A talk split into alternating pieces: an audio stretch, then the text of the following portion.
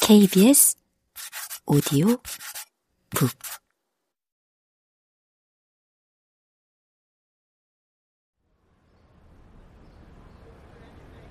식당에서 나와 두 사람은 얼마쯤 나란히 걸었다. 비가 그친 뒤의 공기는 후덥지근했다. 진분홍빛 꽃송이들이 매달려 있는 나무 앞에서 걸음을 멈추었다. 길이 두 갈래로 갈라지는 지점이었다. 어느 쪽으로 가세요? 청년이 물었다. 이경은 어느 쪽 길이 숙소로 향하는 것인지 가늠할 수 없었다. 큰 길로 나가 세탁 비누를 샀던 슈퍼마켓까지 되짚어 가야 할 것 같았다.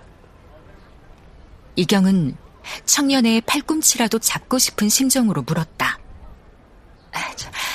혹시 바쁘지 않으시면 커피 마시러 가지 않을래요? 그리고 황급히 덧붙였다. 제가 살게요.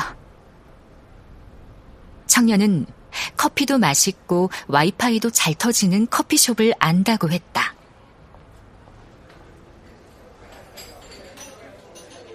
커피숍은 레이크사이드의 현대식 건물 2층에 있었다. 손님이 많았으나 호수가 보이는 테라스 자리에 앉을 수 있었다. 카푸치노 두 잔을 주문한 뒤 서로에게 이름을 알려주었다. 이경은 상훈에게 전문 산악인이냐고 물어보았다. 처음 보았을 때부터 상훈과 친구가 산을 타는 사람들일지도 모른다고 추측하고 있었다.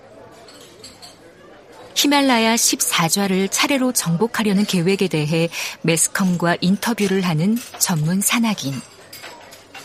상우는 웃으면서 고개를 저었다. 나는 어떤 일을 전문적으로 해본 적이 한 번도 없어요. 그런데 전문가가 아닌 사람 중에서는 무슨 일이든 가장 전문가처럼 할 수 있는 사람이에요. 이경은 상훈의 말을 이해할 수 없었으나 그래서 흥미로웠다. 상우는 이경에게 포카라에 혼자 온 거냐, 산에 가려는 거냐, 산에 안 가려면 뭐하러 온 거냐, 연달아 물었다. 대답 끝에 이경은 나지막하게 말했다. 글을 쓰러 왔어요. 아, 그렇구나. 상우는 더는 궁금한 게 없는 듯 스마트폰을 들여다보았다. 그런데 건기에도 비가 오나 봐요. 이경의 질문에 상훈이 고개를 들었다.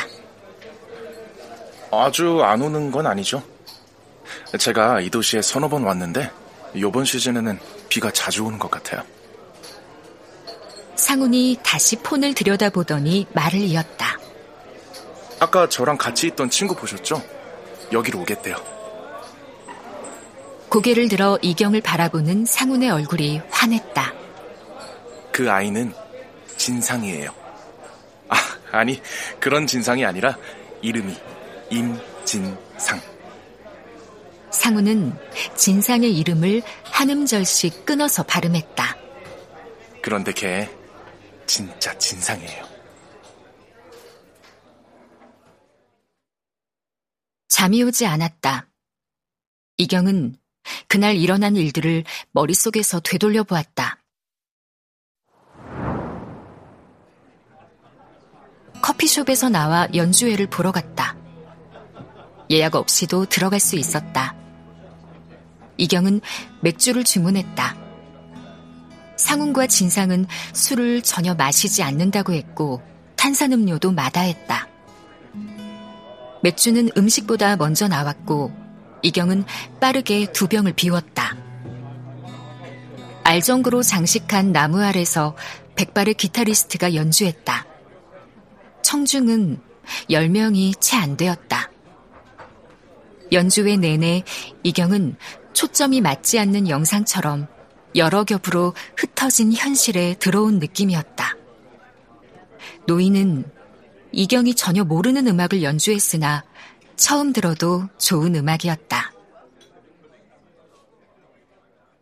연주회가 끝난 뒤 상우는 밤길이니 이경의 숙소까지 배웅해 주겠다고 했고 진상은 묵묵히 함께 걸었다. 이경은 골목의 어둠 속에서 말을 많이 했다. 기억이 이 지점에 이르렀을 때 이경은 혼니부를 잡아당겨 머리 끝까지 뒤집었었다. 죄다 하지 않아도 될 말들이었다.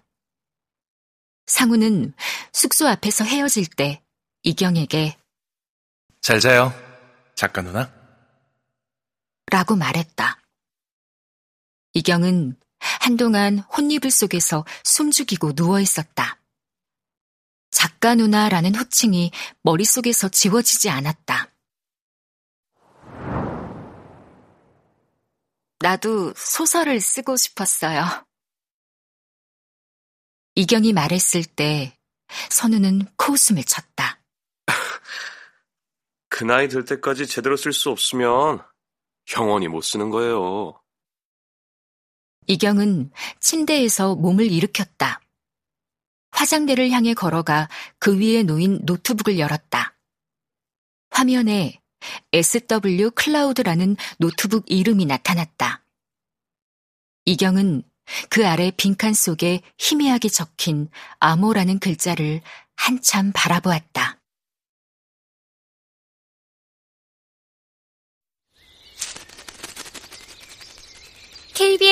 오디오북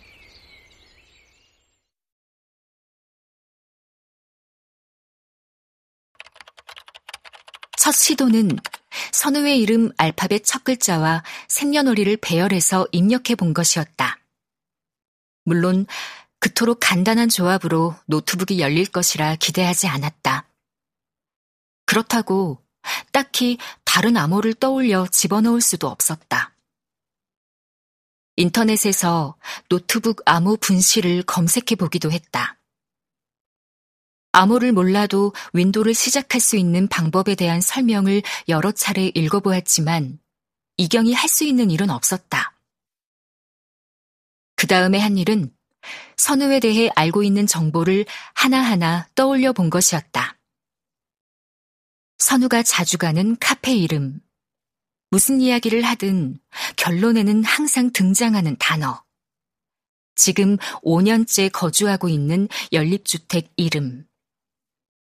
그러나 운 좋게도 암호가 그런 단어들로 시작한다고 하더라도 숫자와 부호가 들어있다면?